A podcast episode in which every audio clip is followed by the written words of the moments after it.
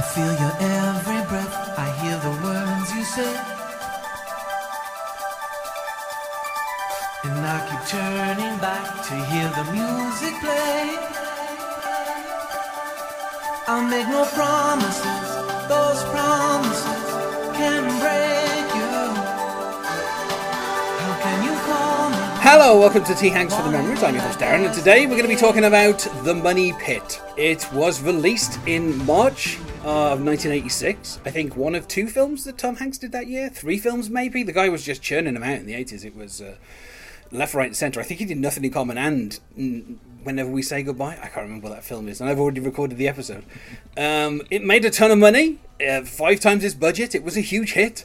Um, and, of course, Tom is getting top billing. But for the first time, I think he's actually sharing billing on the poster with Shelley Long, who, of course, uh, was at her peak Um, on the number one show in America, which at the time was Cheers.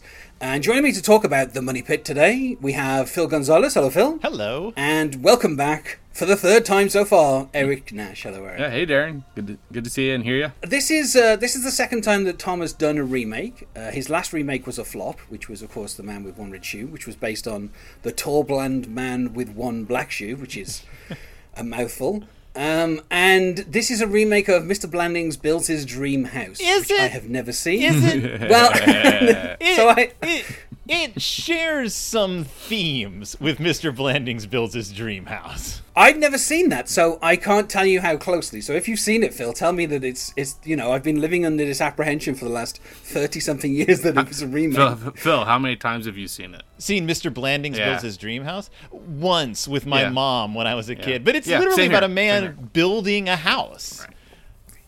Like, yeah. this is about someone trying to keep the house from being unbuilt. yeah.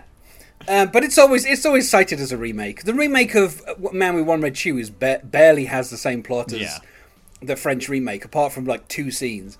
So you know it's a it's a loose remake.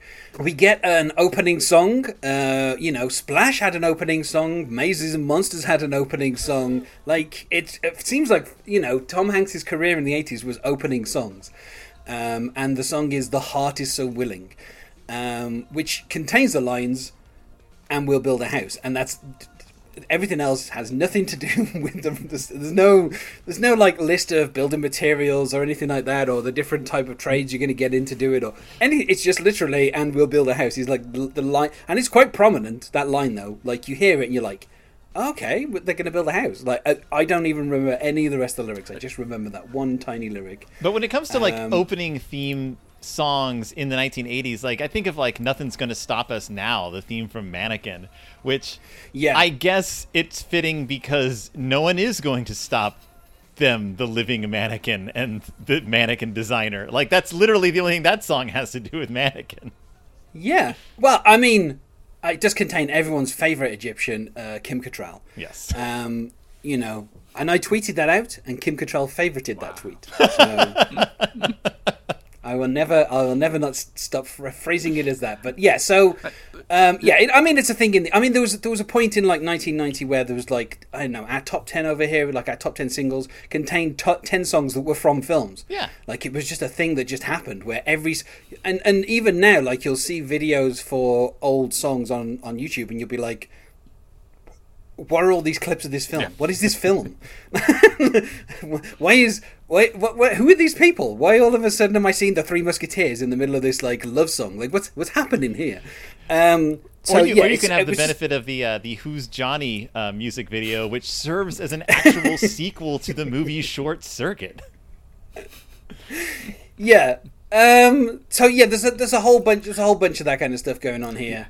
Um, could I and, could I say with, you know, with with the lyrics though? Oh, go for it. The song. Jump in. Is that is that you know if you do look at look at the lyrics, you know you know in listening to it, you know I never really paid not that much attention, but that certainly that line stood out, you know. And okay, okay, but otherwise, I mean, I think there's you know because this is this is really kind of a, a rom-com, right? Mm-hmm. Would we, we, we agree on that? And and, and def- definitely, there's there's these lyrics are, are very much in a romantic vein and so forth, and and uh, you know, I mean, there's there's talk about promises and uh, uh, you know, laughing. There's there's or something like that just now. I think I saw a minute ago, but um, you know, I, I think it, I think it fits.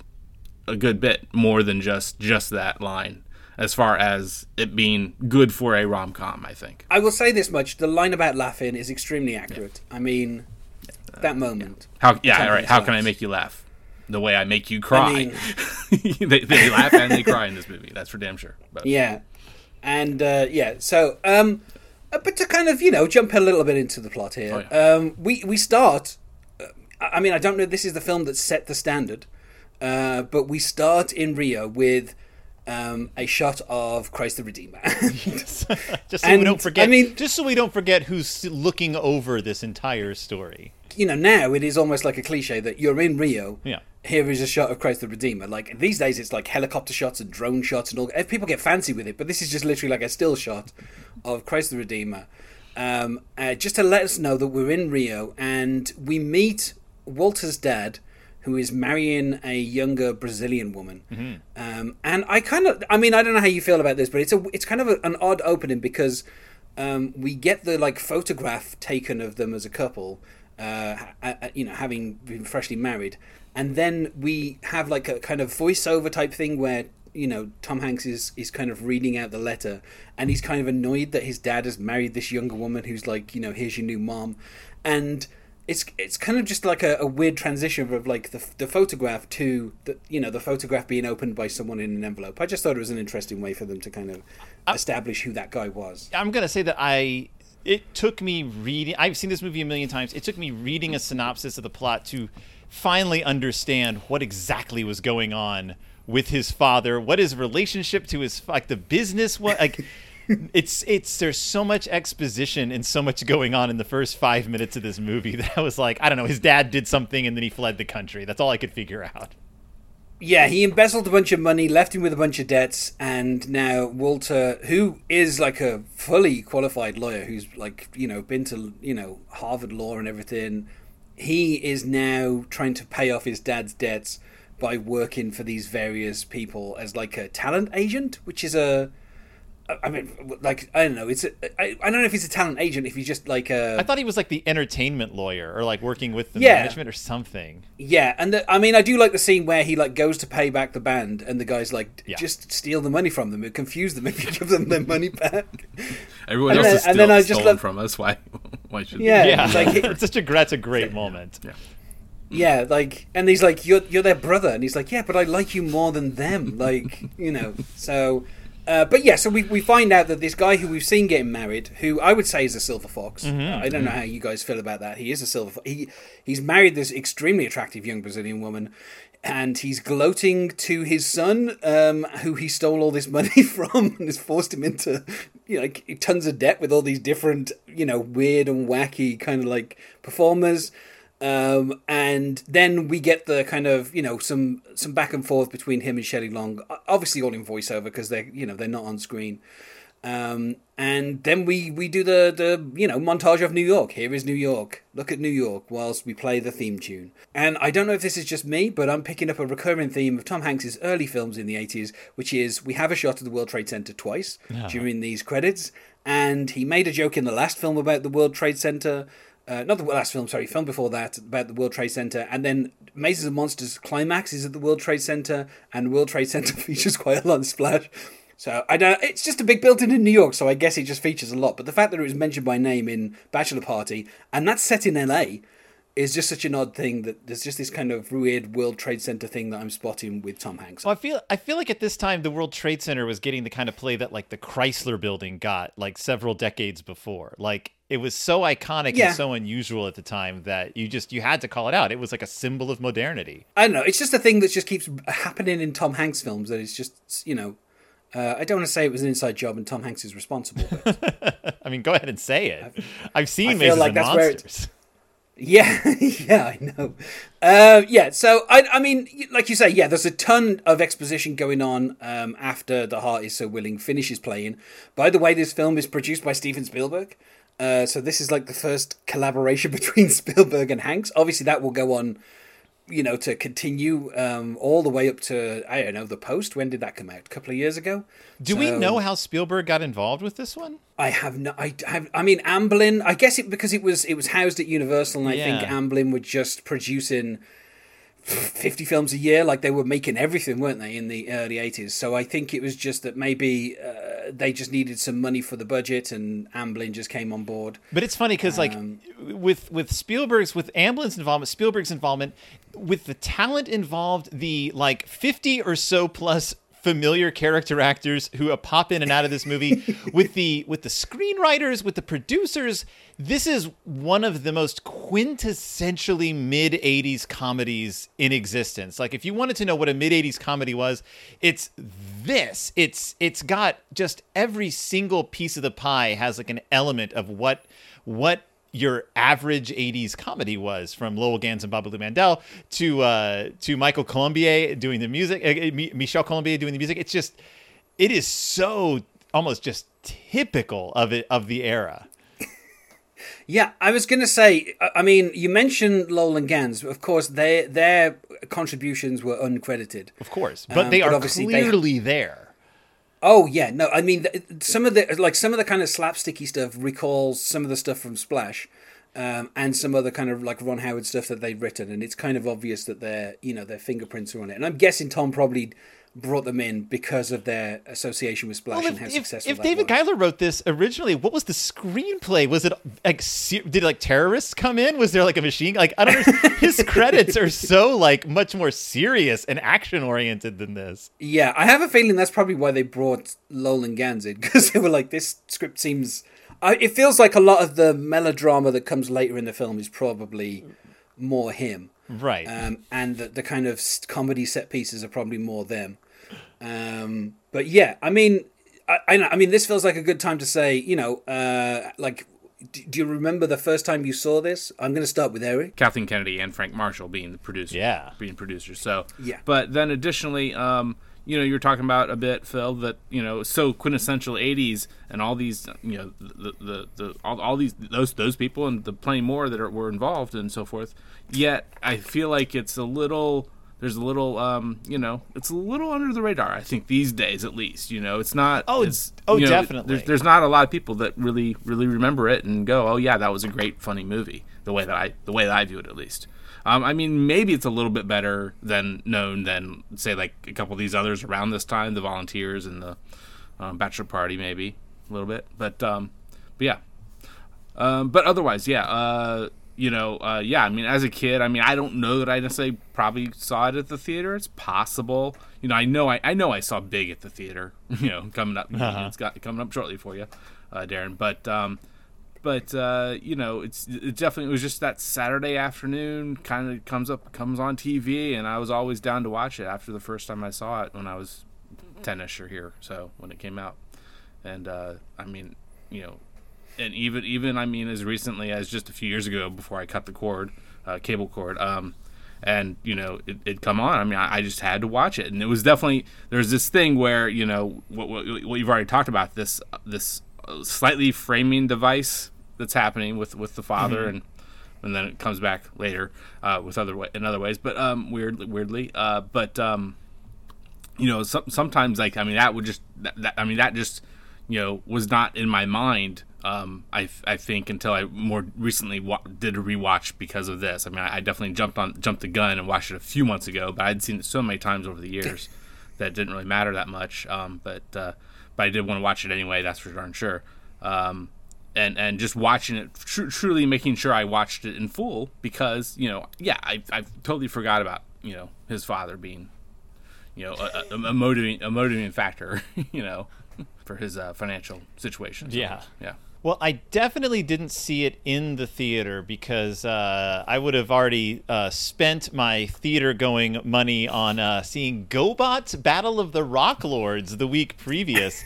Uh, which I definitely saw in the theater. Um, but no, The Money Pit was one of those movies. I mean, you know, we were a big movie rental family, and we would rent anything and everything that anyone was interested in, and then we'd watch it as as a family. And so, like, that's pretty much how I saw any movie I saw at the time. We just sat down, we watched movies, and uh, The Money Pit became an instant hit in the family, especially between me and my sister. It was one of those movies where if we went to the if we went to Premiere Video and we didn't know what to get, you just it's one of the ones you would just grab again because you knew it was funny, even though And I hadn't seen it in several, like in, I hadn't seen it in, in years before I sat down the other day and rewatched it. Uh, I always remembered, I was like, yeah, there's something weird about this movie. Something about the the last like quarter of the film that always was weird to me as a kid. And I couldn't pin down what it was until I saw it again. And I was like, oh, it gets very serious and weirdly adult. In, in, a, in a very in a very like incomprehensible to a child way, and then gets back into the slapstick. And uh, but of course, this is this is I was discussing this with Alana, my partner, because uh, we watched it as a family the other night.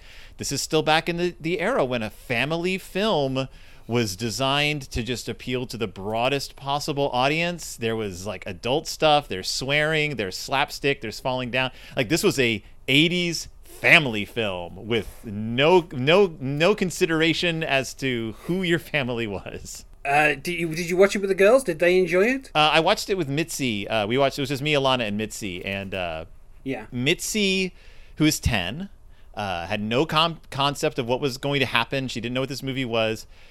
I've n- never seen her laugh as hard at a movie as I saw her. She was in hysterics at some of the points, at some of the moments in this. Of course, of course, the the bathtub through the floor scene, but uh, also just, and it, I mean, she's a huge Three Stooges fan. Uh, wow. She'll watch Three Stooges mm. all day if she if she if she can. And so the the any this really good slapstick uh, up, like, is her sweet spot. So yeah, I mean, I, I, for people who say kids these days won't have patience for older comedies, she was right along with this movie. I mean, I, w- I would never call something from nineteen eighty-six an older comedy. That would, that It is an older comedy, my friend. uh, yeah, so I mean, I do you know, the funny thing is I remember us renting it quite a bit as well. Not mm. when it first came out, but when it was like fifty p for like three nights or whatever. Um, I remember us like, you know, renting this, renting Mannequin, renting Big. Like there's like a there's like four or five. My uh, one of my aunts who used to babysit us, she loved Hairspray, mm. so she must have she must have rented that thing enough that she could have just bought the goddamn tape, and it would have been cheaper because I'm sure she must have spent like fifty quid on just renting Hairspray. And there was a thing where we like you could the, unlike unlike the this new stuff, it would be like two or three days you could rent it for. Yeah. On the older stuff, it ended up being like a week, wouldn't it? Mm-hmm. Um, and I do remember a few times where basically we just rented this and then just went back and just paid like another fifty p, and we're like, we're just keeping it for another week. Yeah. Um, and and I think there were a few times where we went to do that, and they were like, somebody else wants to rent it, so you're gonna have to give it back to us. Aww. So we can rent it to somebody else. So I remember being a bit, you know, heartbroken by that, but. Uh, like you fellas, I don't remember the framing device at the beginning. I didn't care about the return to Rio at the end and Carlos. I didn't get the whole, like, he was Hitler's pool boy thing. Like, I, I didn't understand any of that stuff. I just loved, like, the middle, like, forty minutes of this, which is just the house falling apart gradually. Um, and that's the stuff that, you know, I, that's the stuff, you know, that the, it is kind of what I think most people would remember this film for. Yeah. Um, is just a house that just is falling apart. I mean, on the poster, the house is falling apart. Like, you know, it's it's at an angle, it's falling, and, mm. and, and the house never does that. It never subsides. So that's that's false advertising right there.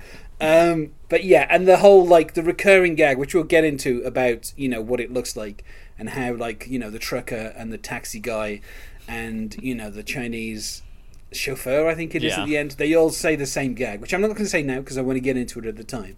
Um, but yeah, so I mean, also it's one of these films that has like, um, you know, Anna, played by Shelley Long, is a professional violinist, which bizarrely enough, in Man with One Red Shoe, that was that was Tom Hanks' profession, was he was a first violinist. So I don't think she's a first violinist. She looks like she's a second violinist. But um, yeah, and then he's an like we said, he's an entertainment lawyer, which means he has. Like he, ha- you know, we have this kind of weird thing where, um, you know, he he has these various clients. Um, there's one that we'll get to later, which is a bit of a weird kind of thing, um, but just like it just gives him opportunities to kind of interact with like slightly odd people, although the successful people, because he's like they sold five million albums and.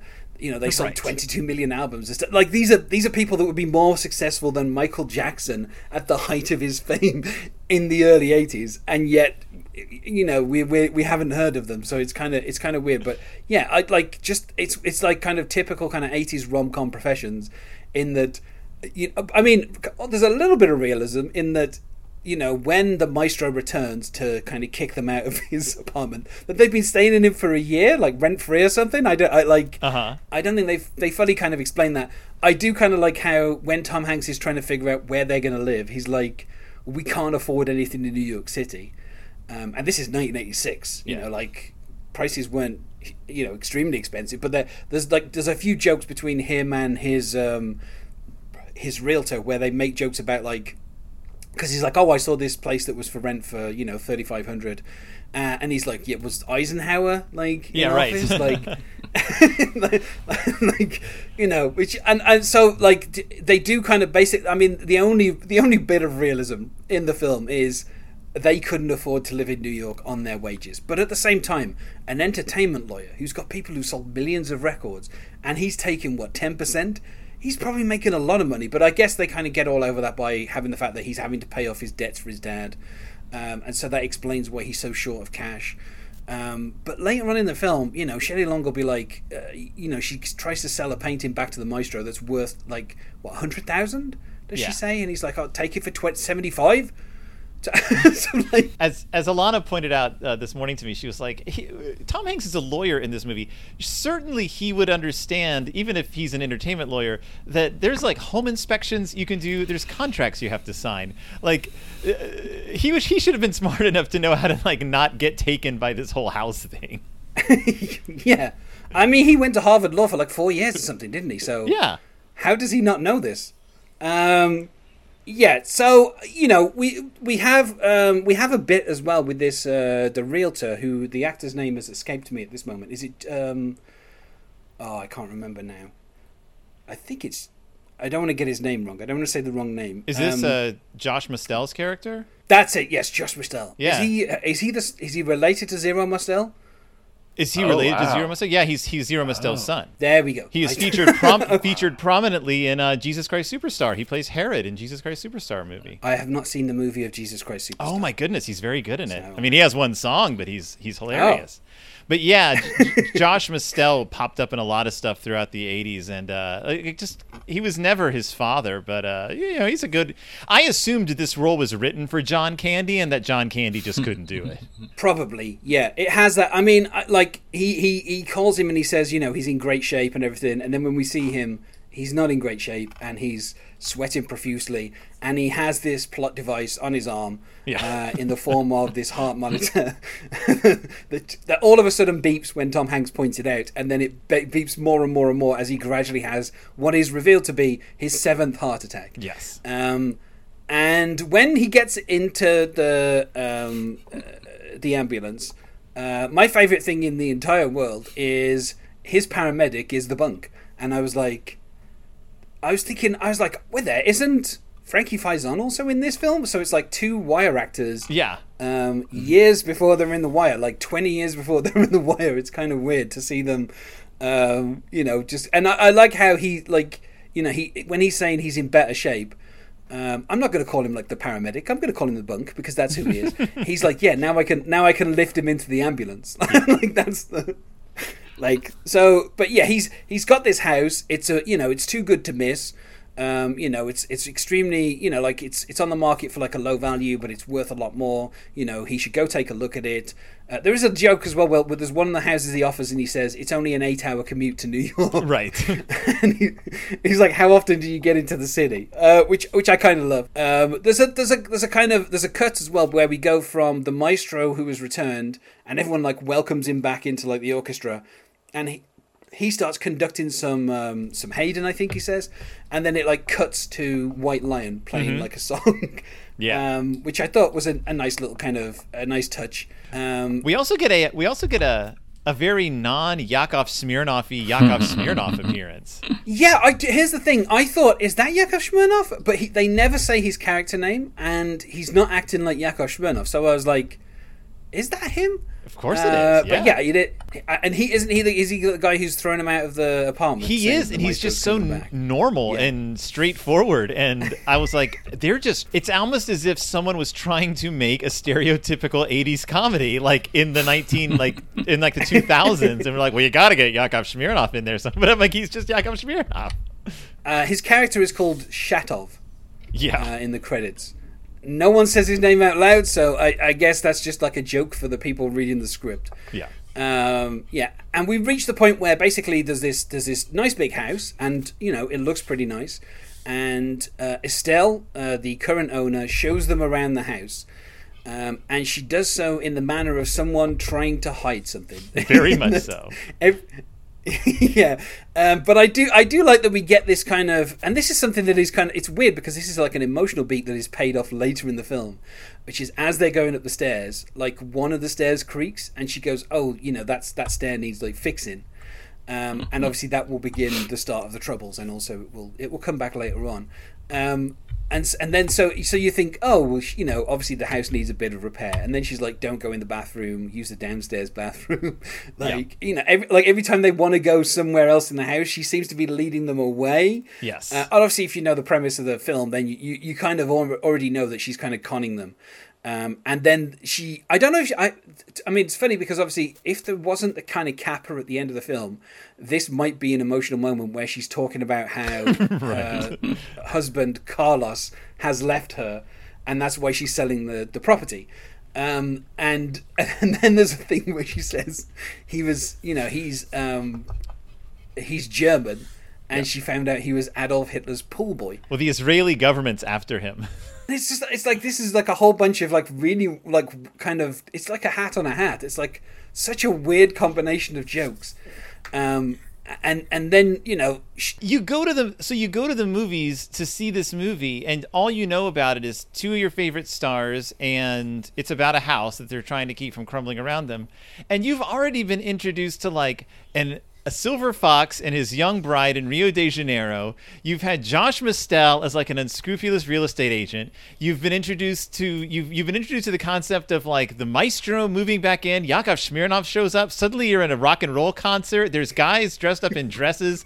There's embezzlement going on, and you get to this house and there's a woman who talks about her husband who was like Hitler's pool boy, and you haven't even gotten to the house falling down yet. There's so much plot already crammed into the beginning of this movie that has nothing to do with a house falling down. And you, and you know what? Do you know what? We haven't even gotten to how um, Walter finally gets his money. Right, that's which is what he, when I was a kid was one of my favorite scenes yeah. in the movie.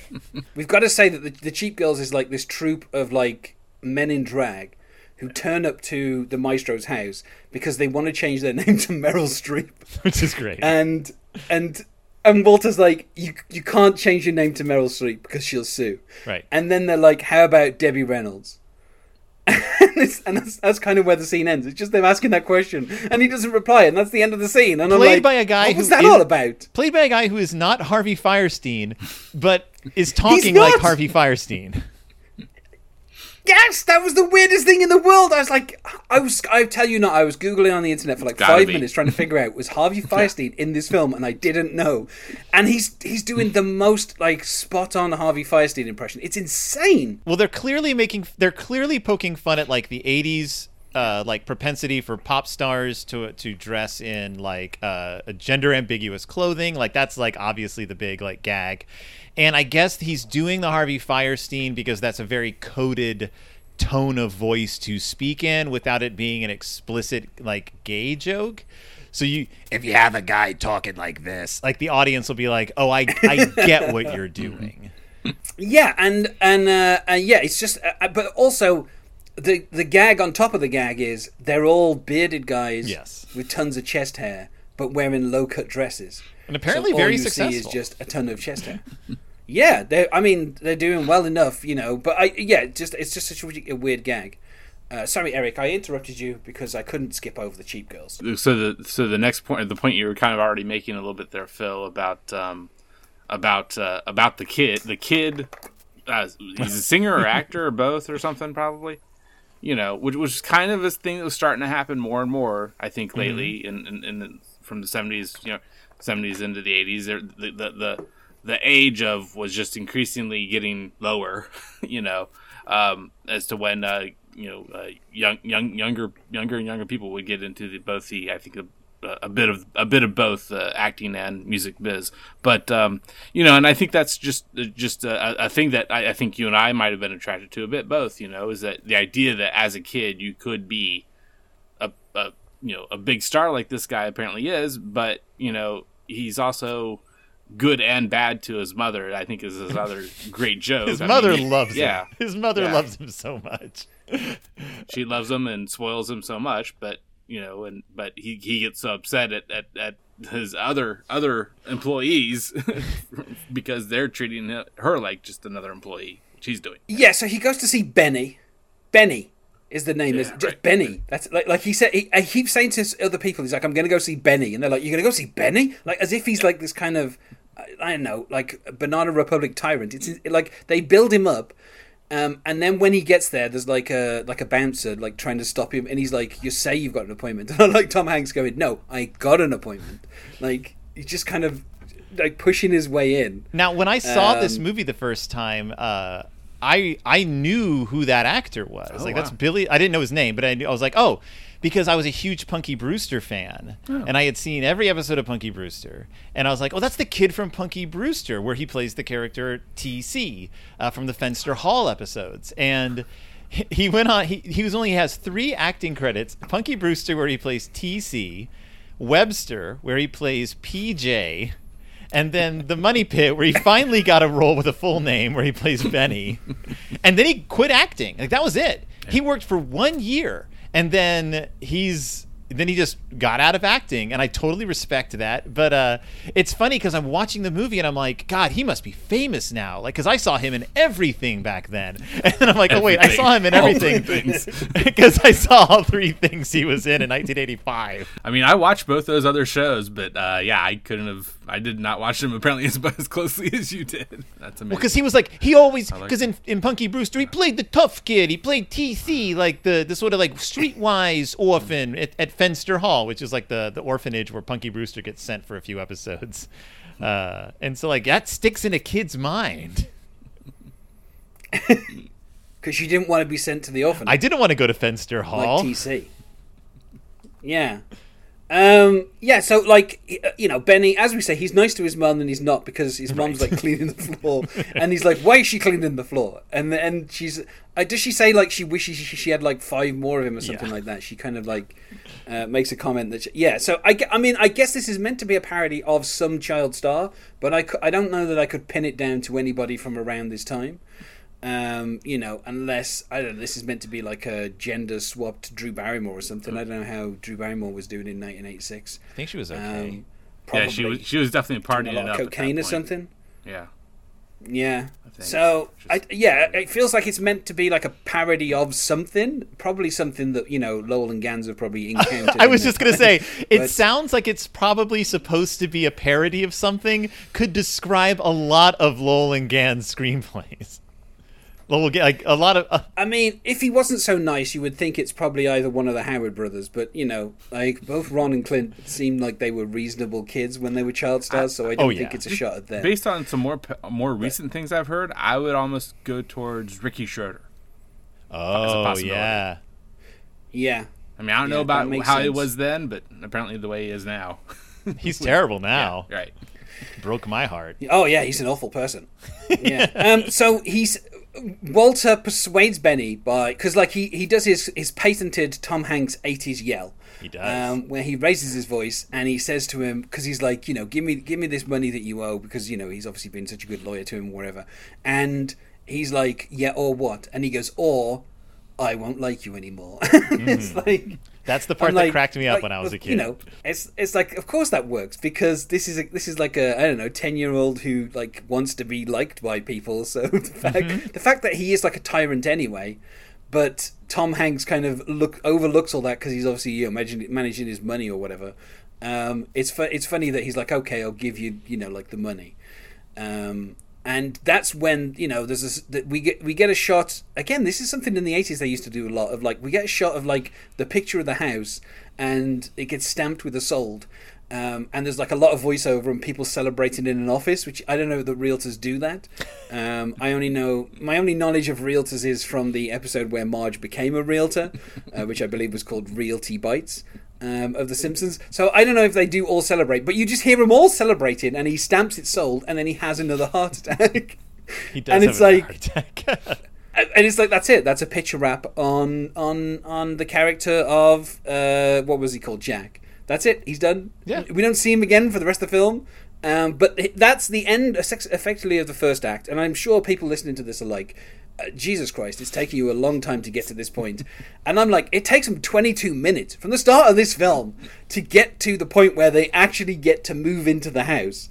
And now we've got like a period of roughly forty minutes where it is just non-stop slapstick, which um, isn't so... which isn't uncommon in a farce. Like, you know, you spend the first act simply setting everything up so that in the second act everything can go crazy, and then in the third act everything you set up in the first act can pay off by making it all come together. The problem is, of course, in this movie they set up a million things in the first act that don't really have any bearing on the outcome of the story in the end. They just kind of bring all your favorite no. characters back in the last scene.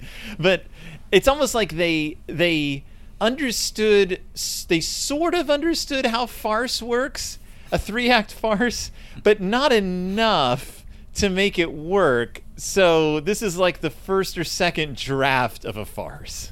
We start. What I like about this is there's like a gradual kind of build up. Like, we get their first day where they moved in, hmm. and like Anna's sitting in like the she's in the master bedroom, and she kind of sits on the bed, yes. and then she kind of lies in the middle, you know, and kind of stretches out, and then she, Shelley Long just slowly shrinks into the bed, um, and then you're like, okay, and you know, Walter's like in kind of like the garage. He's like getting some stuff. And, you know, something kind of, I don't know, kind of poofs up and covers him in, like, plaster dust or whatever. Mm-hmm. And he just kind of brushes it off. And you think, okay. And then he goes to go in the door, and he the door's kind of stuck. Uh, so he kind of presses the buzzer a couple of times. Obviously, we know that Anna is stuck in the bed, so she's not able to answer the buzzer. But then the buzzer basically explodes and, like, electrocutes him. Yes. And then the door, he knocks on the door loudly, and then the door just falls in on the on the frame. Um, and I just kind of like how it's just a, it's just a small kind of escalation in this, and it's and you know when, when he finally kind of gets up to Anna, that he, they're like, oh, this is just the first day, um, and I, I like how they kind of start small, mm-hmm. um, you know, and obviously they've said that the step needs fixing, so of course Walter tries to fix the step. Um, he does it in the weirdest way by putting like an extra plank of wood over the the step. Yeah. And then ha- hammering one nail over and over again until he accidentally hits his thumb, and then and then Tom Hanks does some wonderful uh, thumb pain acting as he puts it in his mouth and kind of stops the stifles a scream, mm-hmm. um, which is is kind of fun. Um, and and but as he's banging with the hammer, of course, plaster is coming from the ceiling and yeah. falling onto Anna's head.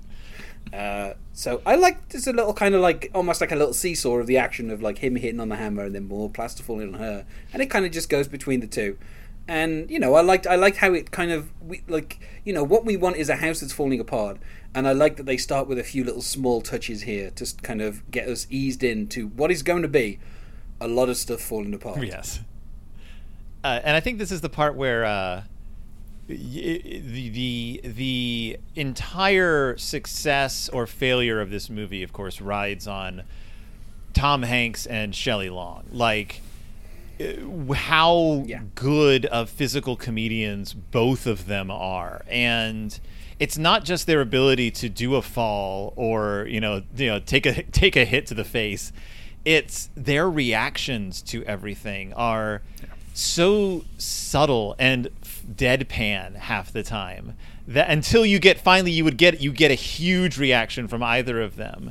And I don't think I mean Shelley Long is, of course, she was by this point she was a well-established comedy actress. I mean, even before Cheers she had been working and was like respected within the comedy community before people knew who she was. Uh, to me this is like quintessential Shelley Long and quintessential Tom Hanks being able to to react to these terrible things while remaining almost angelically charming the entire time, never losing the audience's sympathy with them because you love these two people. They are they are delightful human beings, which is the only way this movie is going to work. If you had had like a Charles Grodin in there, the final act of this movie would never have worked.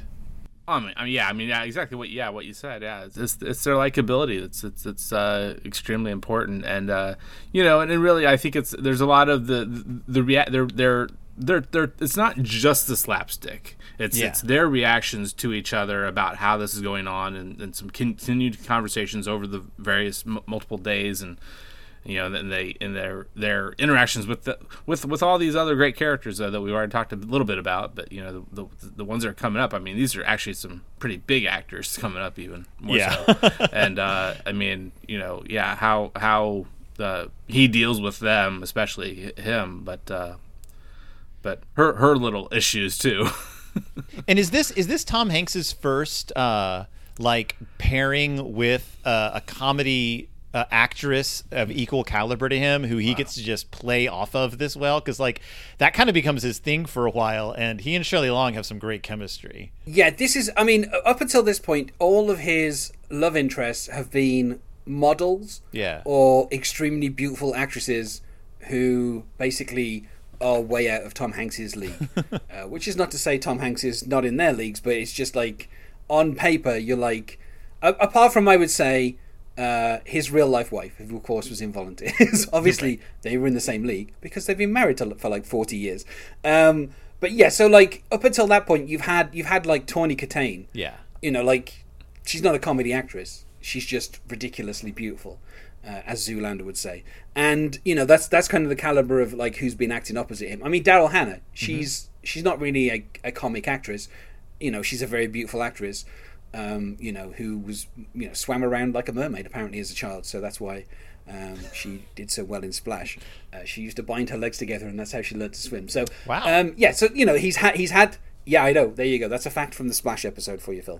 Um, so he, like, he, he, you know, he, like, he's just been up against, you know, kind of either very good actresses or extremely beautiful women. Like, those are the two, the two kind of things. This is the first time he's had like an equal.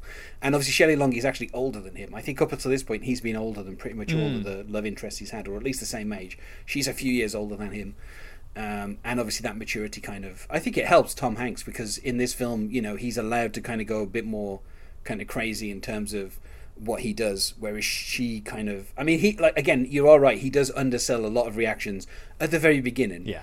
We reach a point in the middle of the film where things start to escalate. Yes. Tom Hanks is the one who's kind of escalating it, and Shelley Long still keeps. Uh, Shelley Long still is in a. It almost at that point feels like she's in a slightly different film where it's about like a marriage drama, right? And he's he's in a he's in a completely different like film to her altogether. Um, but yeah, so but she does you know she does a funny kind of like underreaction, and she's getting gradually covered in plaster. Um, you know, each time he bangs the hammer. So, you know, and then she does the kind of, when they turn the water on and the pipes make a noise and he like runs up the stairs to try and like find out what's going on with that noise. And then she's kind of, you know, she's, she's like, you know, go into there and look at it, 'cause I don't want to look at it again. Like, 'cause the water's so brown and horrible.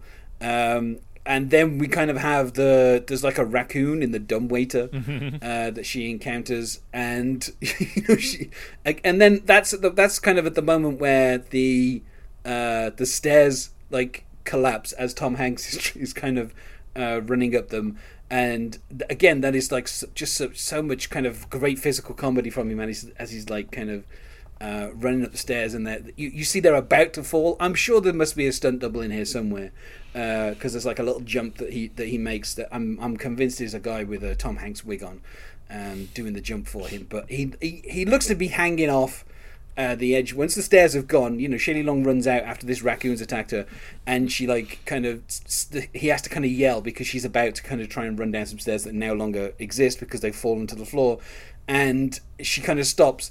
Um, and I like how he's like, uh, would you mind getting off my fingers? Yeah. He's literally holding on by his fingers. She steps on his fingers, and he just kind of politely asks her. But then when she does get off them, he just kind of like lets go and falls onto the stairs. And you just see him kind of lying there in like a sweaty mess in a pile of all these kind of spindles. And just, and it's like such a, like, this is kind of like the big set piece that they kind of will pay off a couple more times. You know, we've had him trying to repair the step. Now the whole stairs have collapsed. They'll end up kind of like outside the house for most of the rest of the film. Um, you know, but later on there's a moment that kind of is paid off by this whole kind of stair collapse thing. Um, and I, I, I kind of, I kind of like that, because then this is where we start to get into the whole kind of, I mean, it feels like it's a cliche uh, that obviously contractors will rip you off. Um, but we start to meet the Shirk brothers. Um, yes. Shirk being a perfect encapsulation of what they do, because they literally, you see, they both have exactly one scene in the film, and then they're gone, and you never see them for the rest of the film. And the site manager is the guy who kind of then is in charge of the whole project. Um, but and they have they both have a reoccurring gag as well that they do, yeah, uh, which we'll get to in a second. Um, but yeah, you know, uh, Joe Mantegna, better known to everyone as Fat Tony from The Simpsons at this point in his life. Uh, he shows up, and I mean, this is some like light sexual harassment that goes on here. Uh, light? Um, yeah, well, yeah. I, I say light because the thing is, after it happens, obviously Tom Hanks is outraged, and then he figures out that this is the carpenter that they've called, right? And he's a really good carpenter. And so he doesn't want to alienate him, and then he's he they they have like a kind of playful thing. Uh, where you know he, he's you know he goes to, he goes to her and he says he's a great he's a great carpenter. This is what Walter says to Anna, and he's like, and also his brother's a plumber, and she's like, well, you know, do I need to sleep with him? And like they they kind of just like joke about the fact that she was she would have to have sex with him so he'd do the job, and then he's like, no, just like dinner and a date, you know, like just like they kind of they kind of immediately joke about it. So right. That's why I say light, but yeah, I mean. You know, I guess I guess the whole point is you're not meant to like Joe Mantegna's character. Like he's he is meant to be kind of sleazy and everything, and just the fact that he hits on Shelley Long straight away, right? Um, and then you know when he when he when he finds out that she's married, which she isn't actually married, by the way. They're, she's divorced, and he proposes to her like at the start of the film, and she kind of turns him down, yeah, because she doesn't want to get married again. So they're not married, but they do refer to each other as husband and wife uh, to fend off the advances of you know building contractors, basically. Um, and so he, he kind of he agrees to the job, but he's got to have like five thousand dollars up front. You know, he's going to recommend his brother, and of course, this is where Tom Hanks is like, "How long is this going to take?" Uh, and of course, the answer that always comes back from everybody is two weeks, um, which you know, in this country, we'd just say a fortnight, which is easier to understand. So, um, but uh, yeah, so I but there's also a little bit where you know Anna lights the gas, and both there's a little there's a nice bit nice bit of business where. Joe Mantegna and, to- and Tom Hanks, they kind of smell the gas, then they look around, then they both lean in and sniff each other as if it's like, is it their cologne that smells of natural gas? Um, and then they realise it's the oven, and Tom Hanks kind of like runs into the kitchen, and the oven comes on normally. Yeah. And then the burners come on normally, and you're like, oh, maybe things are going to turn around. And then she opens the fridge, and it's like, the fridge is fine. Um, and of course, they go to turn on the water, and it doesn't work. And Tom Hanks is like two out of three, you know, they've got... They've got electricity, they've got gas. Yeah. You know, they don't need the water for the moment. Uh, and, uh, you know, it's kind of it's one of those kind of false moments where you're like, oh, maybe this house isn't a complete disaster. Maybe it isn't a money pit. Uh, but we'll find out that it definitely is. And this is where we get, for the first time, and I feel like it needs to be marked, fellas, Tom Hanks peeing in a film. This oh. is it. Oh, okay. Yep. Yeah. Numero uno, the first, uh, first time he miturates on screen in a film. And he does it humorously whilst looking at a statue that is also peeing. Yes. Um, and the statue intermittently lets water out. And so Tom Hanks says, prostate trouble to the statue, uh, which is a nice little gag. Uh, this is the this is the moment where Mitzi uh, Mitzi correctly predicted that by the end of the film, Tom Hanks would end up in the fountain with the statue peeing on his head. Wow. That's amazing. Yeah. She called it. She was like, oh, he's, he's going to get peed on. And I'm like... There you go. It's but it's a perfect setup, isn't it? That's like if you're going to please the kids. Yeah, that's a funny gag. Is someone getting peed on by a, like a statue peeing on someone? That's mm-hmm. funny. So, um, and I like when the second brother shows up, who is played by I'm I'm blanking on the actor. I know that the guy who does the it's Philip Bosco, who's the Curly. Uh, so right? so the, the other the other Shirk brother is uh, Carmine Caridi. Mm-hmm. Yeah.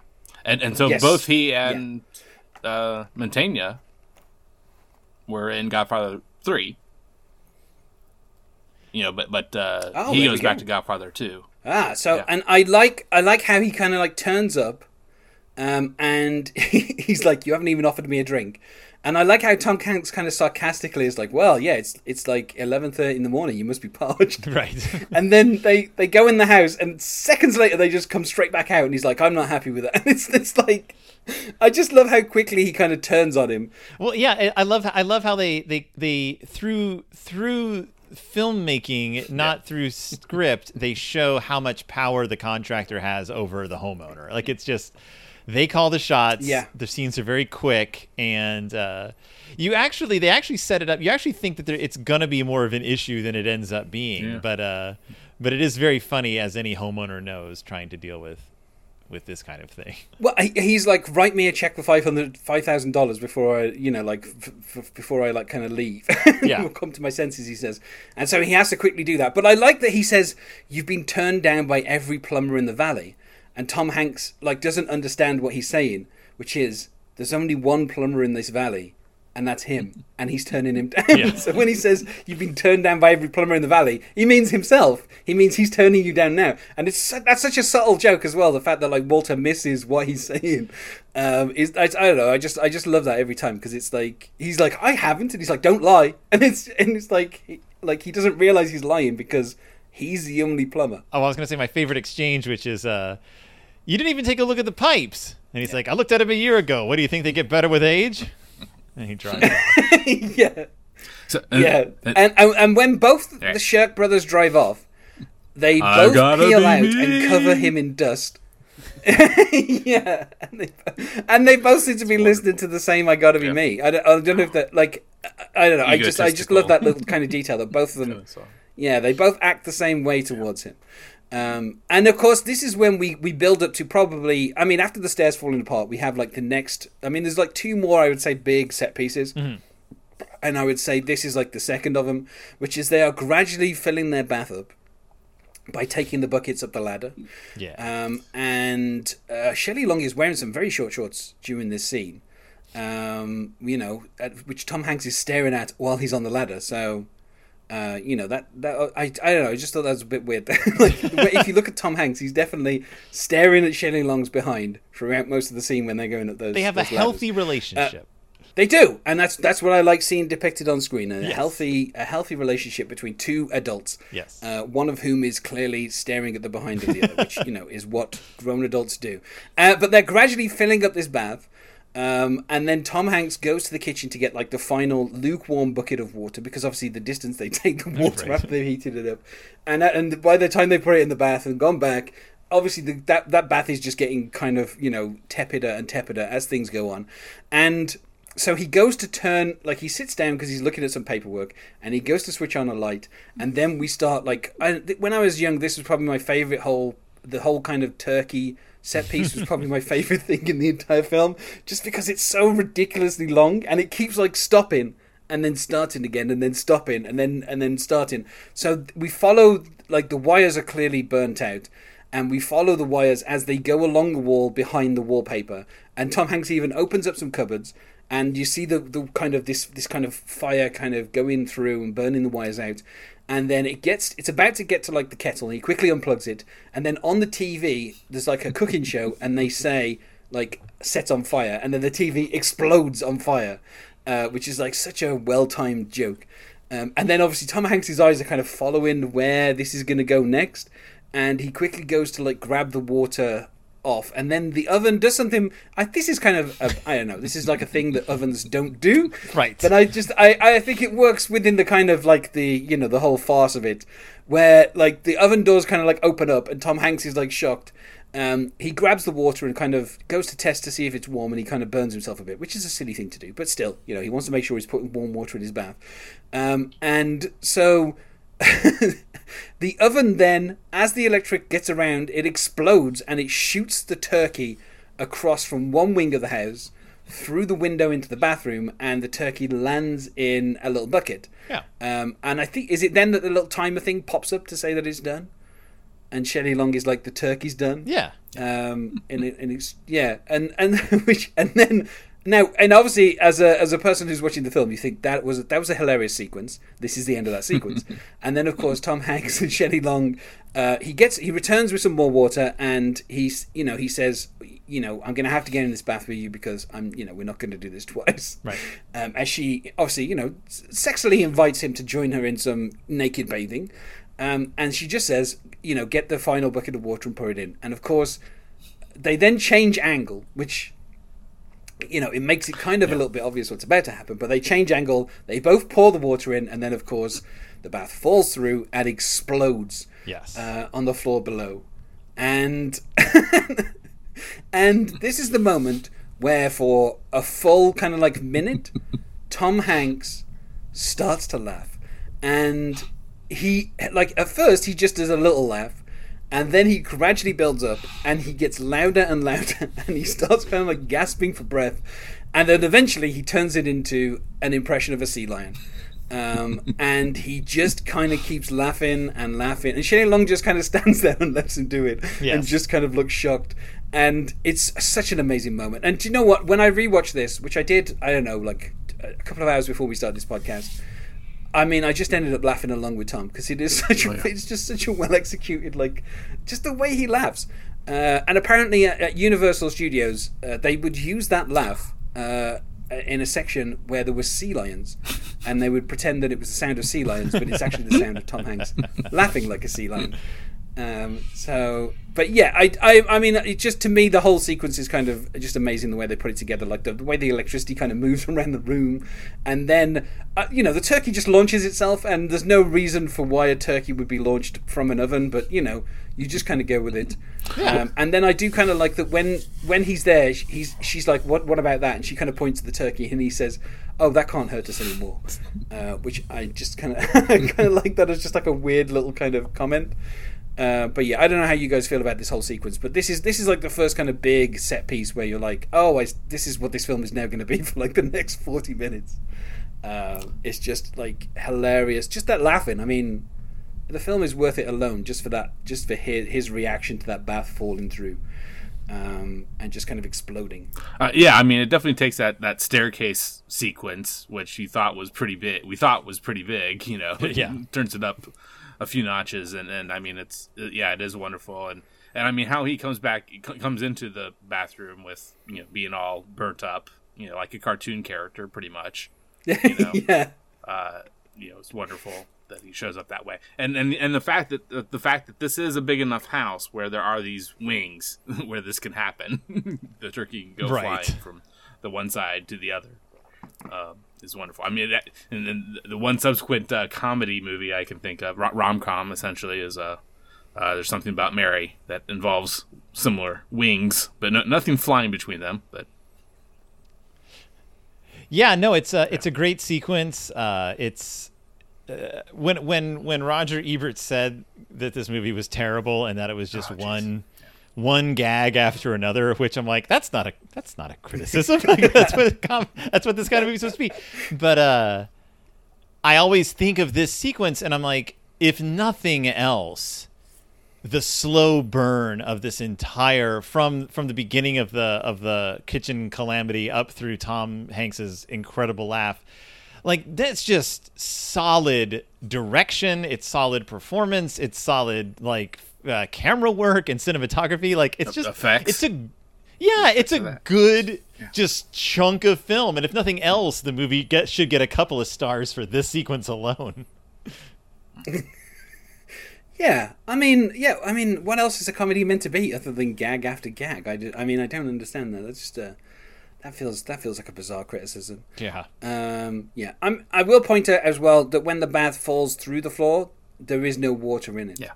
yeah, well, when it yeah. crashes, it's just a, you know, I'm guessing putting water in it probably would have made that, that whole bit a lot I mean, harder to do. Yeah. So there was like, also no plumbing you know. underneath it. Like, yeah, yeah. I, I mean, yeah. Well, I mean, you know, you can have the you can have the taps go straight up to it. You don't need to you don't need to have the, the, the plumbing go underneath a bath. But you know, yeah, it just, I, I, but yeah, just the way it just kind of casually falls through the floor. Is um, but I mean.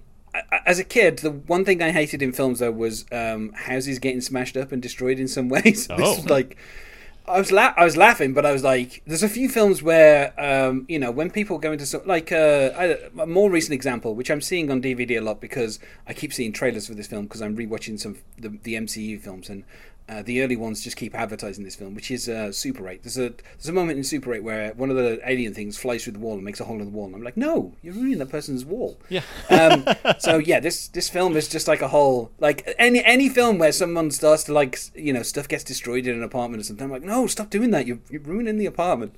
Um, but I guess there's no. I was gonna say this this movie must drive you to distraction. It did when I was younger. Now I'm kind of, I've kind of made peace with it. But yeah, when I was a kid, this is the kind of thing where I'd be like. I, I like the ending, let's put it like that, because it, it resolves it all and everything. My least favorite part of nice. The Money Pit is the part with the house falling apart. Yeah, the the hour in the middle where everything keeps falling apart. Um, and think, speaking of things falling apart, the crew suddenly turn up, and yeah. we get to meet uh, Philip Bosco, who is going to be managing, the, he's going to be the site manager, and it seems to just be a bunch of Hell's Angels with various implements. Um, and like circus, per- a little... circus performers and bodybuilders and yeah, yeah. There's a, there's at least three different little people, one of whom has a pickaxe that he's just wielding around. Yeah, um, and Body by Jake is they, in it. They just is he? Yeah, I'm hearing a lot of Body by Jake talk these days. No, it's I mean, it's where, where's Jake, the, uh, Jake, just... Jake Steinfeld. Uh, okay, yeah. Is, Is uh is Body by Jake? He's the he's the big muscle guy. Uh, Haley Steinfeld's uncle, uh, uh, Hollywood trainer to the stars. Um, and yeah, I, I was watching this and I was like, who is that? And then I look at, it, I was like, oh right, that's Body by Jake. Yeah. Oh well, there you go. So yeah, there's a lot of people show up. They start just randomly pulling off pieces of wood. Yeah. Um, and kind of destroying it, and it wakes up Tom Hanks. Um, and I think this is the point where Anna has gone into the into town. Mm-hmm.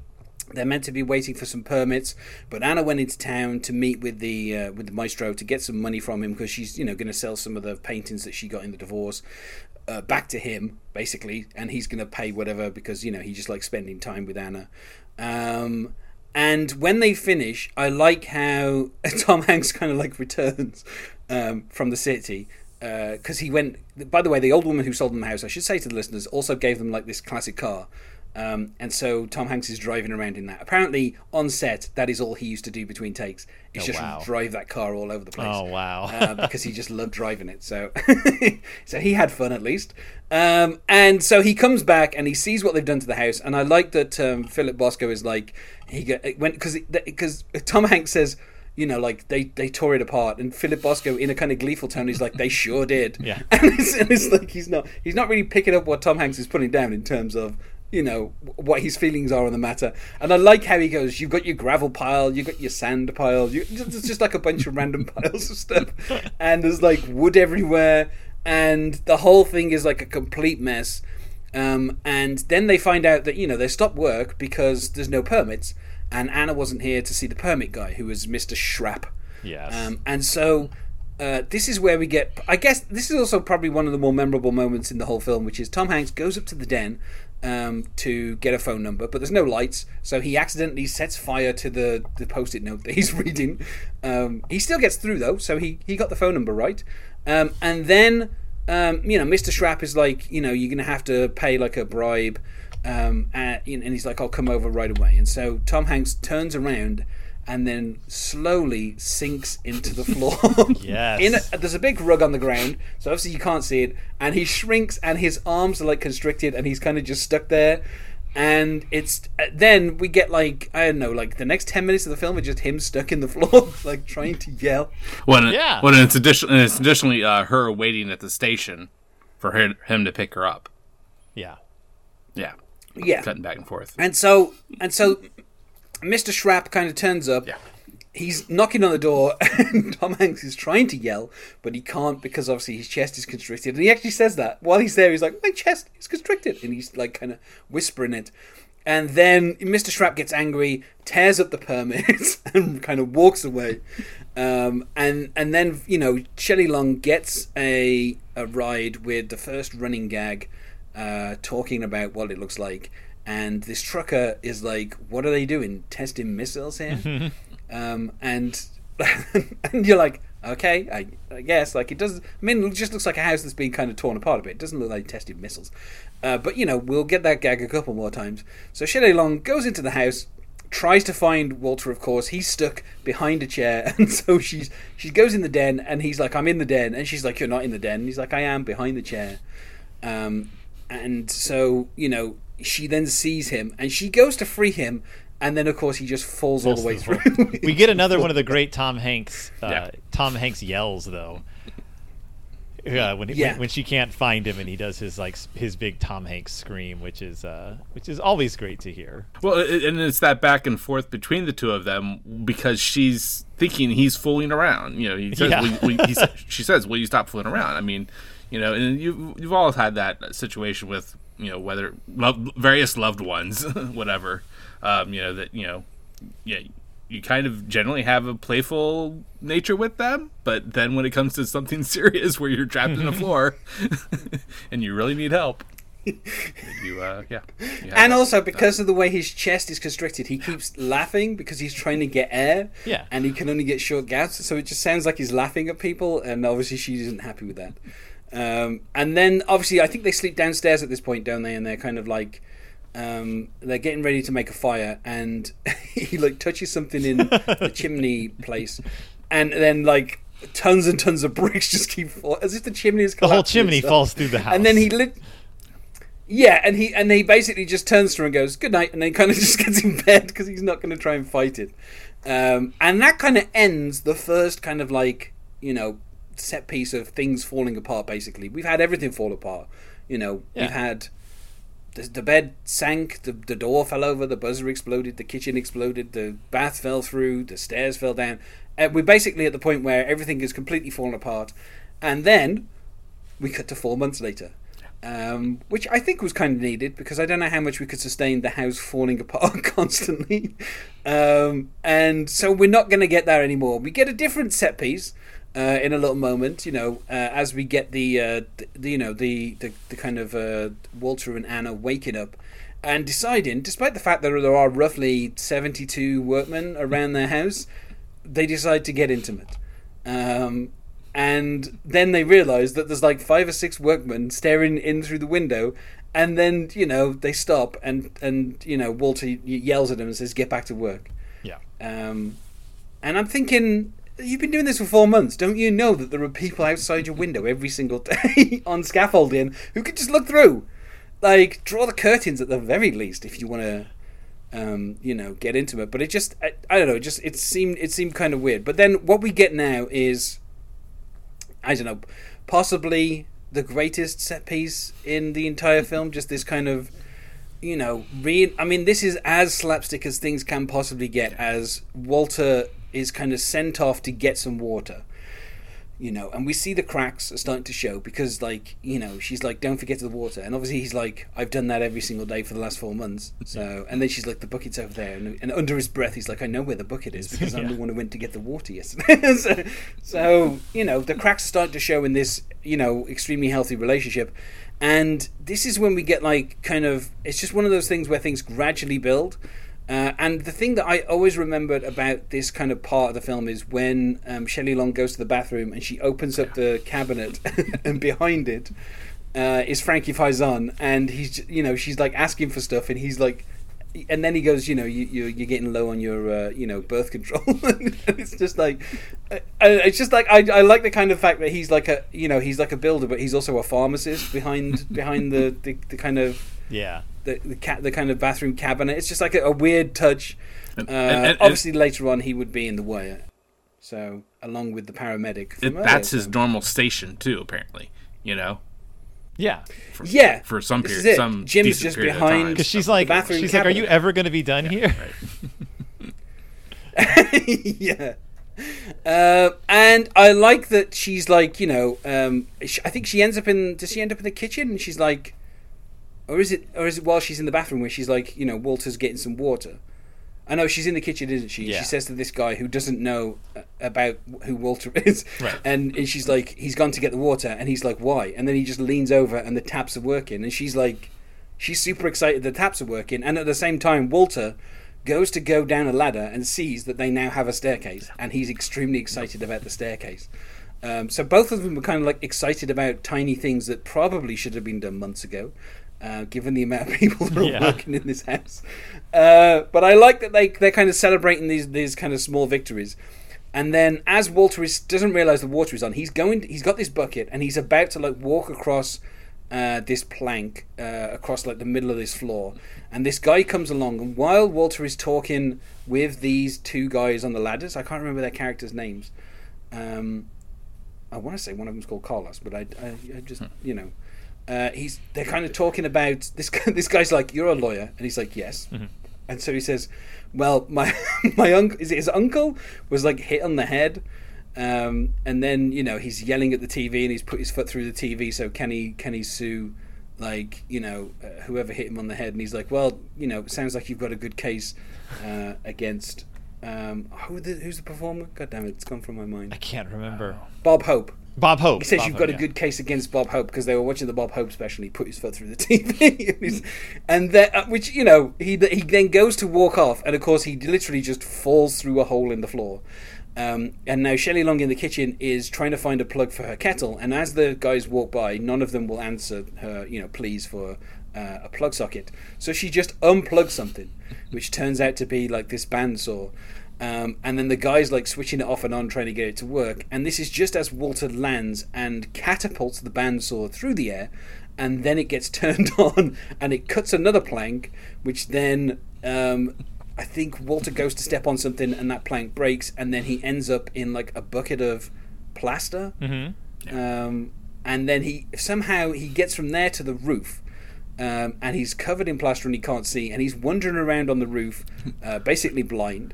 And, and um, kind of like a ghost, kind of, is what right. I, I think I always yes, have in my head. Yeah, yeah, there's a couple of the, yeah, there's a couple of guys down I on the ground who look up, who seem a little spooked by him. Yeah, and so he ends up, he kind of walks off the roof and lands on a in, in a bucket that hits a chute that breaks the scaffold. That he then climbs out of the bucket he was in, walks along some more scaffold which breaks. He then falls off that scaffold into a different bucket, and he gets sent down the hill. Uh, all the time still covered in this kind of like plaster and then he lands in the pond where indeed um, all the power comes back on, and that restores the power to the uh, the statue in the pond, who then proceeds to pee on Tom Hanks. Yes. Um, and Tom Hanks just kind of sits there because uh, he's washing the plaster off, so you know it's uh, it's helping him. um, but yeah, I mean I, I, it's just kind of amazing, like all the kind of physical comedy. I've got to bet there's at least probably one or two stuntmen somewhere in here, which is probably the reason why Tom Hanks is completely covered, so you can't see if it's Tom right. Hanks. Uh, but I'm sure Tom Hanks, Tom Hanks is doing a little bit of the comedy. Kind of falls in this. Uh, he does the fall through the floor at least, because uh, you can see it's Tom Hanks as he turns around. So, um, but the rest of it is probably a couple of stunt guys somewhere along the line. But it's just an, it's just such a, a kind of amazing sequence. And as you as you said, Phil. Mitzi called it. She did. He's going to get peed on because he saw the statue, and that's that's the perfect payoff to that that setup earlier in the uh, in the film. Now, uh, it just makes the, complete my sense. My thing about this sequence, though, is that unlike unlike the other big set pieces in the movie, this one's really well done, but it doesn't. There's no consequences to this one. Mm. Uh, the whole scaffolding falls no. apart. Everything goes to hell, but then it immediately cuts, and everything's kind of back to normal after this one. I mean, this is the beginning of their, like, the, the dissolution of their relationship. But it's a weird sequence because it's huge, but then it's immediate. Like, you would think, like, oh, God, this is where all the builders throw up their hands and quit, or this is where they're set back another, like, few months. But it really doesn't do anything. Like, there's no there's no dramatic consequence to this giant set piece. It's almost like it's a substitution for ha- not having shown multiple things over the course of four months, right, where it could have been smaller things, but things that he made mostly he kind of something that the the the the, the um the, the the slapstick that happens to him, you know, things get done, you know, kind of gets in the way of it, it, it, it caused it to be this long a bit. Yeah, a, I don't know. A partial this cause is, to, to the because we're about time. to move into the weird infidelity subplot yeah. mm-hmm. that seems to come out of nowhere and lasts a long time. And I remember talk I talked about this uh, after the movie. I was like, it seems to me that like the this should be a movie where it's like the people against the house, And then the house kind of gets forgotten about for a long time because it becomes like their relationship falling apart. And I'm like, this is where I would think that like this massive set piece would be what kind of is the final straw in their relationship that almost breaks them up. And I would think that like with like a few more passes of the screenplay, as you said, like this is, you would kind of be seeing all this stuff building and building and happening to them over the course of the movie so that their the, the the straw that breaks the back on their relationship is is this is the scaffolding falling and him getting peed on and uh you know like everything getting set back a few months, and instead they in, they shift gears completely and we enter into like a uh like a Fassbender film. It's it's weird as well because Uh, the whole stuff with the permits, you know, with, with the hole in the floor and everything and Tom falling into it and the yelling and stuff, that gets resolved like four months later. They never, they gave, they went to the point of giving the permits guy a name and have him turn up on screen and get angry and tear up the permits and then fade to four months later. They, like, he's, I mean, Tom Hanks says, I'm going to go down to his office tomorrow and kiss his ass. But it's like, we don't we don't see that. Right. Um, and if we cut a bit of the melodrama from the end of this film, you could probably do like two minutes of him uh, apologizing to Mister Schrapp. It's like, why give this cat? And you barely see his face as well. Right. He's so dimly lit. You can't tell who he is. Like, he just wanders off over the pile of gravel. And and it's like, okay, four months later, I, I guess they solved the permits thing. Like, you know, and this is all where of I was a sudden saying, we, this is we launch into this big seventy-five. This is seventy-five percent a good script, and what it lacks, what it what it lacks in script, and I think that I think that Lowell Ganz and Babalu Mandel kind of did th- this was their career, which was they wrote serviceable scripts and then got super charismatic people to play all the roles, and kind of paper over the all the all the problems in the story because you're so taken by these incredibly charismatic people. Yeah, well, that, yeah, that's it. Like the the entire of the entire of this, you know, the like this whole film just relies on how much do you love Tom Hanks and Shelley Long. Yeah. Um, and even Philip Bosco would say to a certain yes. extent, how much do you, I mean, Philip Bosco is, you know, he's he's charming enough that he carries like, I don't know, a quarter of this film just from like the kind of humor he has. Yeah. Especially when he keeps saying two weeks. Like because that, because your, your male kind of lead is about to scream "you whore" at his wife, and you better have you better have laid down quite a bit of goodwill in this movie, or you're about to lose your entire audience. Yeah. So I mean, let's talk about it. You know, um, Anna is uh, working. You know, Max has been back. Max is obviously the maestro. He's been back with the orchestra. They play a song. He compliments them. He says it's not terrible. You know, he has a bit of a conversation with Anna. Uh, they go somewhere to get something to eat. You know, she obviously gets drunk. Um, and then we cut to the next morning uh, to the strains of a cover by, of Yesterday yeah, uh, by yeah. the Beatles. Like just like a string quartet cover of, of Yesterday. We, obviously, Yesterday is fifty percent string quartet, so um, but they, it's a re- slightly rearranged, so it's not quite the same. And I should also say as well, uh, we've had a string arrangement of The Heart Is So Willing play a few times mm-hmm. during this film um, as like a, a kind of a haunting refrain. Uh, it's, it's so so weird. Um, but yeah, so you know, she wakes up she wakes up in Max's bed, and Max kind of like leans over and he's like, good morning, and she doesn't know what's happened, um, you know, and so she she returns home. Um, and oh, I should say as well, is this, this before this we have Walter returning home in a, a a V W bug that is lit up with a bunch of lights all over it, and it's playing a song, uh, and that's meant to be like a yeah, it's meant to be like a taxi, yeah, and and when they when they pull up, of course, he says, "What are they doing here? Testing missiles."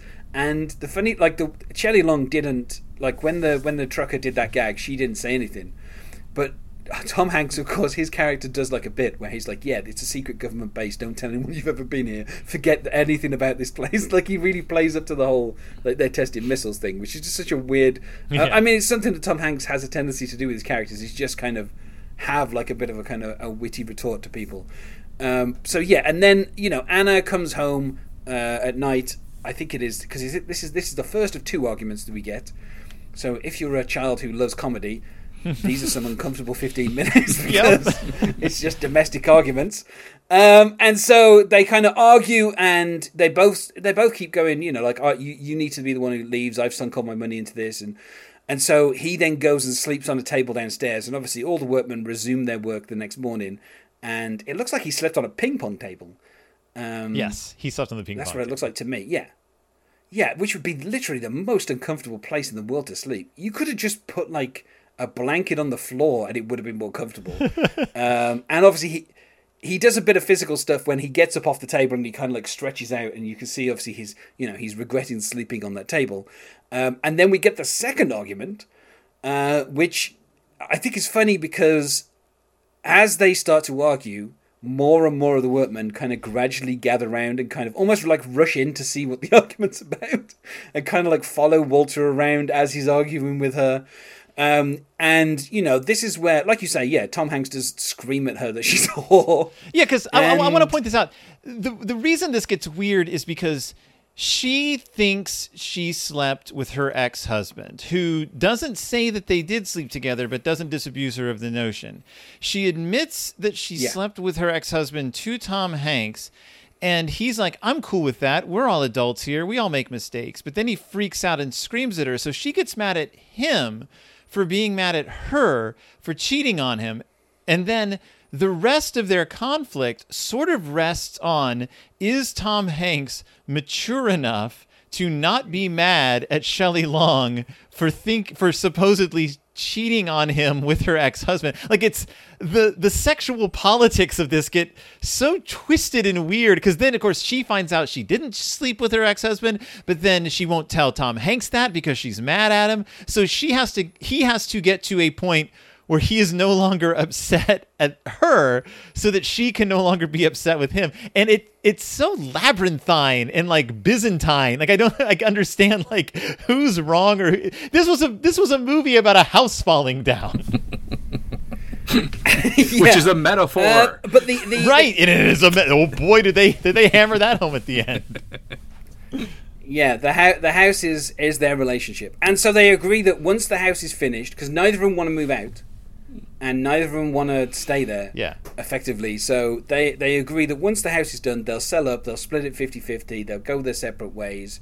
She can go back to the maestro. He will, I don't know, go on his way with somebody. Mm-hmm. Um, it's, it's funny because the next film that we're, that I'm covering is Nothing in Common, and in that, Tom Hanks is literally like having sex with everybody. Like, oh, that's boy. his that's his role. He's, he's I like did a, not remember he, that. He's like a Don Draper of the eighties. Yeah, he's like a wow. Don Draper of the eighties, literally, because in the opening scene, he has sex with an air hostess, and he's in advertising. So, um, yeah, so it's it's weird. It's weird. I mean, I like to imagine that, you know, that's what Walter would have turned into if he had split up with Anna. Right. Um, a regular Chet So, Hanks. You know, they kind of argue. yeah. so, they, so they argue, and, you know, they kind of stop talking to each other. And then, you know, they basically, all, all the guys have gathered around, so they have to yell at them and say, get back to work. Yeah. And so they do, and then we get a crossfade, and the house is done. Mm-hmm. That's it. like, yep. House is finished. Um, and it happens so quickly that, like, I, I don't know, like, I don't, I don't want this film to be two hours, but at the same time, I would have liked just a little, a, like a tiny bit more progress than just, we go from four months later, they argue the next day, crossfade, the whole thing is done. Um, and then Philip Bosco has a a long speech about the house, which is obviously directed at their relationship because he talks about how the foundations are strong. We didn't know that we'd be able to make it through, and like it doesn't make sense when talking about the house because it's like, but buddy, you're meant to be a building manager. Like, building houses is meant to be what you do. This shouldn't have been a challenge. It shouldn't have taken four months to get this done. Like, I mean, I know it's a big house, but, but it's mostly a wide house. It's not a deep house, so there's not a like. You could have done this a lot quicker, but you deliberately stretch it out because you're just reaming both of these people for all their money. So don't, like, you know, make out like you're sentimentally attached to it. Although he does point out, he does say the Shirk brothers will give him a million for it today. Yeah. Um, which I think that would be, like, you know, if you were splitting up with Shelley Long and getting half a million out of the deal, I think that's, you know, that's probably a good way to kind of go and restart your life. Especially in nineteen eighty-six. Half a million in nineteen eighty-six? Come on, that's like two and a half billion in today's money. It's like, that's a ton of money. Yeah. Um, so, yeah, they kind of... you know, and then, like you say, Tom Hanks, Walter admits, you know, he's big enough that he doesn't care that she had sex with Max. And he just wants to be back together with her. And so then she says, I didn't have sex with Max. Right. And yeah, so so she she forgives him yes. for forgiving her for having sex with her ex that she didn't have. Mm. And then, cut to, they get married at the house, they come out, they're married, we get a version of Ode to Joy, which is played by the orchestra, um, which yep. seems extremely understaffed, but they somehow now have a, they're singing, they've got like a choir, which again seems a little small for Ode to Joy, because the choir for Ode to Joy is actually quite large, but anyway, they're singing Ode to Joy, and the cheap girls are there uh, in wedding dresses, uh, or bridesmaids dresses, I'm guessing. Always a bridesmaid. Um, and then White Lion.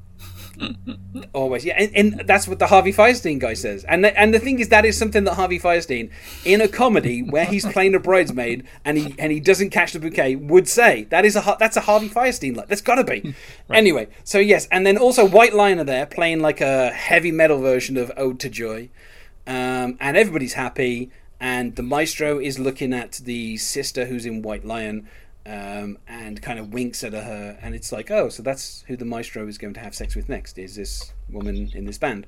Uh, it's worth saying as well, the maestro does pop over after they've had like a bunch of yeah. uh, like kind of in the, in the middle of the fight when they're, yeah. they're split up, and he kind of tells the truth to um, to uh, you know to um, to Anna, um, and he instructs a painter on how to paint yes. um, as he leaves, a, a maestro, um, and his and his his dr- Yeah, it, like, and his driver says, um, in, I think, Japanese, what are they doing here? Testing missiles? Uh, so that is the rule of threes. Yes. So that has to have been written by Lowell Ganz. They it, would have known, rule of threes, if you're going to do a gag about missile testing. What I like about the maestro um, is that he uh, he admits that he has no real love for anyone but himself. Mm-hmm. And he doesn't yeah. have to do this. Because he he pretty much he doesn't have to like help save their marriage, but uh, or their their relationship. But he shows up and he admits, you know, he talks to Shelley Long, and uh, it's like the one thing he cares about in this world besides himself is Shelley Long's happiness. Like he genuinely wants her to be okay, and so he does this final thing for her. And I'd say that he probably has like probably has the biggest character arc in the movie. I mean, obviously, you know, there's not really like there's not much change between um, Walter at the beginning of the film and the end, you know, right. and there's not much change between Anna at the beginning and the end, apart from the fact that they get this, this one misunderstanding. Uh-huh. You know, they they basically, as the song said, they build a house, mm-hmm. um, and then and then they get married at the end, and that's you know, like th- I guess that's a character arc because at the start she was like refusing to get married to him, and then at the end she gets married to him. So yeah, you know. And he laughs like a sea lion halfway through the film for like a straight minute. So I, I don't know. I like, if, it, but yeah, like the fact that he kind of the the, the maestro just kind of turn up and, and let her know the truth. Um, I guess that shows a tiny bit of growth. Um, yeah. But yeah, we just we suddenly end with we suddenly end with Ode to Joy, and they get married at the house, and uh, all the construction crew are there, and Philip Bosco's there, and it's it's like. I, if I was getting married, I don't think I'd want the guys who basically ripped me off for what there's got to be at least hundreds of thousands of, of dollars. To but they're turn so up. Joyful. But... It's like Big Top Pee Wee. It's like a bunch of fun characters. yeah. So, uh, yeah, and then we cut to Rio. Yep. And we see that um, Walter's dad is buying a house, and it's being sold to him by this German fella called Carlos. Yep. Um, the weird thing is, like, the whole Rio thing and Carlos and Hitler's Pool Boy and all of that stuff is a reference to The Boys from Brazil, mm-hmm. which is about Nazis that ended up... And it's such... That's like, like if you don't know The Boys from Brazil, this all of this reference to, like, Brazil and, and Hitler doesn't really kind of make it that much sense. Um, so, yeah, so, you know, and then, and then Carlos is the one selling the house, and then we find out, of course... Uh, that, um, you know, uh, what was her name from Estelle. the beginning? Estelle, yeah. Estelle, yeah. Estelle is there, is, is there with him. Um, and they're basically, it looks like they're basically pulling a scheme to yep. rip them off by selling them like a, a lemon. But I don't know how they've I don't know how they found another house in another country to sell to someone. Like, what is this? Uh, what is what is Estelle and Carlos's long term plan? How many times do they plan on doing this? Do like, they just have it in for the Fielding family? Like, is that what it is? Is it just are they just I, trying to do in yeah, this this family? That is the weirdest thing, isn't it? As well, it's the fact that it is it is him. But then I guess the fact like the fact that he's got this suitcase full of money.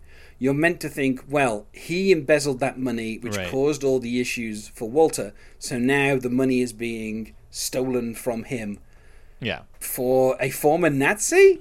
I, right. I, this like, this character who that, we have, we have ending? no emotional attachment to his father. Like, we don't, he's not even a character. No. Yeah, but he's getting ripped off. So that's how the film finishes. Yeah. Uh, and then, of course, we play the opening credits song again. Again. Uh, and and that's it. I mean, I, I don't know. It's like, I, I mean, I guess we'll get to verdict in a second, but it's just such a weird kind of film that is like, like you say, seventy-five percent about a house falling apart and then suddenly turns into like a melodrama for twenty-five percent of it. And at either end, we have this really weird kind of framing device of this other person getting like married and ripped off in the re- in the reverse order, I guess, of his of his son, because his son gets ripped off and then gets married. So yeah, um, I don't know. I don't know what that's like. I don't know what I'm meant to make of that, other than, like you say, at the start, it seems to just be used for exposition. I don't know. It's a it's a really weird. I mean, you know, if we're given ratings, and obviously on this podcast we either say T Hanks or no T Hanks, oh. and I would say for me, like seventy-five percent of it, T Hanks. But that drama thing is so, it's so weird. Um, it's just so odd. I mean, I guess it's, it's T Hanks because I do enjoy all the physical comedy and the, the laughter and the things falling apart and mm-hmm. the house getting smashed up and everything. So, you know, I can't, I, like, if people were like, should I watch The Money Pit? People asking me, should I watch The Money Pit, would be asking me over here. And I'd say, I guess you can. Like, if you enjoy a bit of Tom Hanks and Shelley Long, like, and things falling apart. Oh. But be prepared for a sharp, sharp left turn yeah. in the last, like, fifteen minutes of this film. Uh, and then a sharp right turn. But uh, but my biggest reply to that question, if I were asked it, I mean, it's like, why haven't you yet? I mean, I understand, yes. you know, it, it's, it's understandable that you haven't in a way, because it just, unfortunately, isn't, didn't get, didn't get that much traction over many years now. Yeah. But, uh, yeah, I mean, it's just, you know, put everything down right now. Go watch it now. I mean, it's it's it's you know, just like you found with your daughter. I mean, that's that's that's great. I love to hear that that uh, the younger generations are enjoying things that I think should be enjoyed. Mm-hmm. Get that much laughter out of. Yeah, it's. Uh, I would say it hold it holds up as well as it ever did. Uh, it's. I was I was actually talking about it and saying that I would actually, I actually think, The Money Pit, as opposed to like all the all of the uh, Mean Girlses and Groundhog Days and Legally Blondes, to me, The Money Pit would make an incredible musical, uh, because you could restructure the story. You'd have this amazing set that has to fall apart. You've got a great central couple. You've got all these wacky characters in the in the background. You've got some like some supporting secondary characters, and you give this to a, a good script writer who can make all the weirdness of the beginning pay off in the end and have like a good through. I mean, to me, you've just got a you've got a great story that needs needed some some expert tinkering to make it fit together. You know, get rid of the infidelity stuff, play up the wackiness of the house, but uh, all the problems aside, like uh, you know, as we as we've said, like it it's carried by the charm of its leads. It's it's fun to watch. It's weird, but it moves quickly. It's the great example of a movie that would never get made today because who is this appealing to? It's a it's it, there's no kids in it. There's no like it, it, it it's all set basically in one place. It's it's a weird movie, but uh, it made sense in nineteen eighty-six, and uh, I think it still holds up today. Yeah, uh, I should say the director Richard Benjamin, mm-hmm. following this film. Uh, you know, he went on to make uh, Little Nikita, which I've never heard of. But then My Stepmother is an Alien. Yeah. Mermaids. Made in America. Uh, and then another film with the word money in the title, Milk Money. Uh, I cannot believe some... he did Milk Money. God, that movie. Yeah. Such a... Uh, if people don't know what the premise is like behind Milk Money, It's about some eleven-year-old boys who hire themselves a prostitute so they can see her naked. Yes. Um, that is the plot. And the prostitute is played by Melanie Griffiths. Yes. Um, also stars Phil- Philip Bosco. So clearly he must have made friends with through lines here. I would say stars Philip Bosco is maybe overstated. I mean, it's like seventh build or something. But yeah, and I should also mention that obviously we said Michel Colombier did the uh, kind of like did the score and stuff. Uh, he also did the score for Purple Rain in mm-hmm. the, the parts that weren't done by Prince.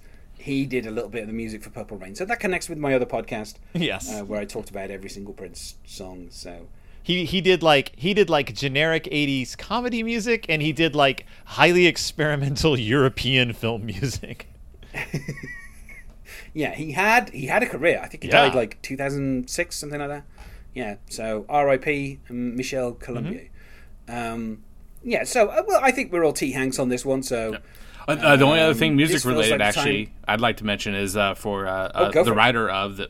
I think we I think we might have neglected to mention The Heart Is So Willing, uh, Stephen Bishop. Mm-hmm. So. Oh yes, we yeah. didn't say his name. And he is something I knew. I knew this little pair trivia for just this one movie, for him being in the movie, but also doing the the main theme song for it, Animal House. But he was the, he was the charming man oh, with okay. guitar. There you go. And, and apparently he was he was charming man, you know, other things for for the other uh, Landis movies. They play The Heart Is So Willing at the start, they play it at the end, and then they have like an instrumental version of it that plays when the infidelity takes place, yeah. and they, and everybody's sad. It's and they really use it. Fast Times at Ridgemont High's Brian Backer also has a ten-second cameo in The Money Pit. Uh, so much, so quick that I was like, wait a minute. What the hell was that, Brian Backer? And then it like just it you never see him again. He's in the very beginning. He's like one of the crowd of people at the beginning. But I was like, this guy already had a career. Why is he only in this movie for ten seconds? Which makes me wonder how much of this movie ended up on the cutting room floor. Oh, I yeah. just I have to believe there are probably scenes and subplots of this that just got chopped away to make this thing a solid ninety minutes exactly. Um, the, the other actor I'd point yeah. out too is I mean, uh, Michael to... Jeter from uh, who Green is he? Mile I never e- found e- him. E- yes, yeah. Well, yeah, I, I don't he? know. I don't know who he yeah. is either. What, in it, what but, role is he yeah. playing? I didn't. I, I was looking all over for him because I like. I love Michael Jeter. Where is he? I, I, I'm Michael assuming Jeter. that all those all those builders yeah, are like probably real circus people and mimes and physical comedians, like yeah. Michael Jeter was. Yeah. Like, so they probably just hired a bunch of like, we need physical comedians, we need we need mime people, we need we need I'm anyone so, who can do like who can be in the background and look entertaining. Where, where is Bill Irwin? Bill, Bill Irwin and Michael Jeter can't be on screen at the same yeah, time. Okay, there you go. They would cancel each other out, Time Cop style. Yeah, I, I mean, I was looking all over, and I was like, I cannot see Michael Jeter. Um, wh- where is he? Like, he's credited. Yeah. So, um, but there's so many people in this film. It yeah. literally is like, ev- I mean, the fact that I was able to spot like, you know, two people from The Wire is insane. But yes. like, there's so many other people. It's it's just crazy. And, and then I think we need to mention the, the one other remake. Are We Done Yet? Yes. With Are Ice We Cube, Done Yet? Apparently. Yeah. I haven't seen it. Yes. I haven't even seen the yeah. first one of that. That's, that's a sequel, apparently. and and Are, Are We, we Done, Done Yet is exactly what this movie would be today. It would have a bunch of kids. The father would be a nincompoop. It would be about like, oh, dad can't build a house. Like, that's what they make when they try to make this kind of movie today. They they were like, well, we got to make it appeal to kids, so put like fifteen kids in there. And like, yeah, it's a completely different experience. Wasn't there a sequel to Are We Done Yet, which was Are We There Yet? That was, that was the, first the first one, which was a remake of like oh, so Are uh, We Done Yet? Was... Vacation, basically. Yeah. Okay, so I mean, I can't say I've I've uh, delved too much. Are, into Are We the Done Yet is universe. A sequel and a remake at the same time. Yeah. We know what your next that's, uh, that's crazy. Your next podcast project will be the Are We series. No, uh, I'm not going to do that. Uh, he so, said no. Uh, well, Once. before, yeah, I know. Before, before this uh, podcast crumbles beneath yeah. our feet, I feel this is the time that we should go to plugs. Is there anything that you wish to plug? And I'm going to start with Eric.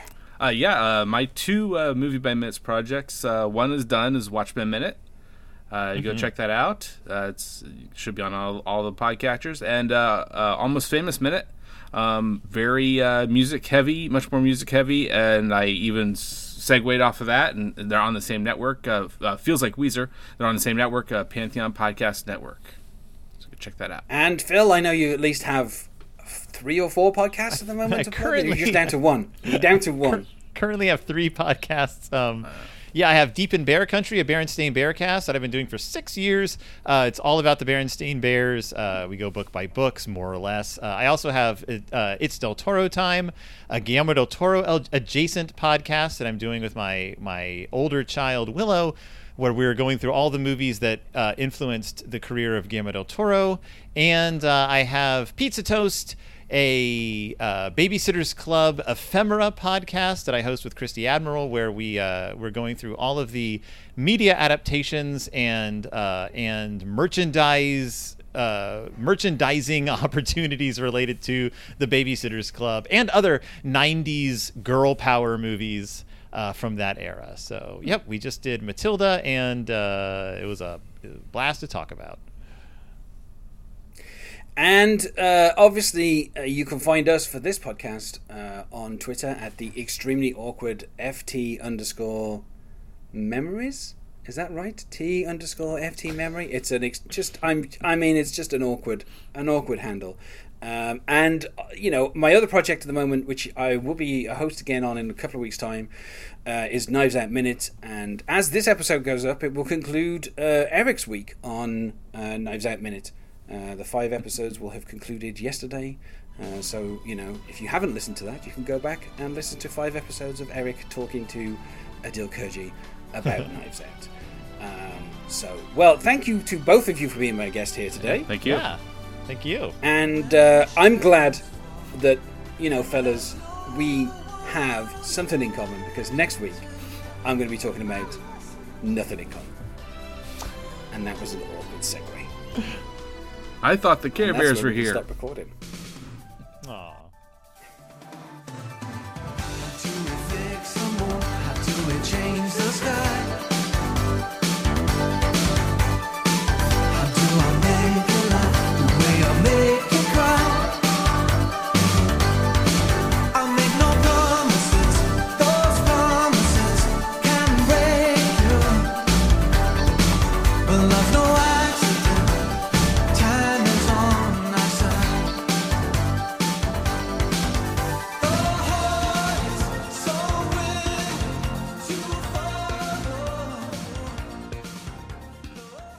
Hello, welcome to T Hanks. Well, that was too loud. Wow.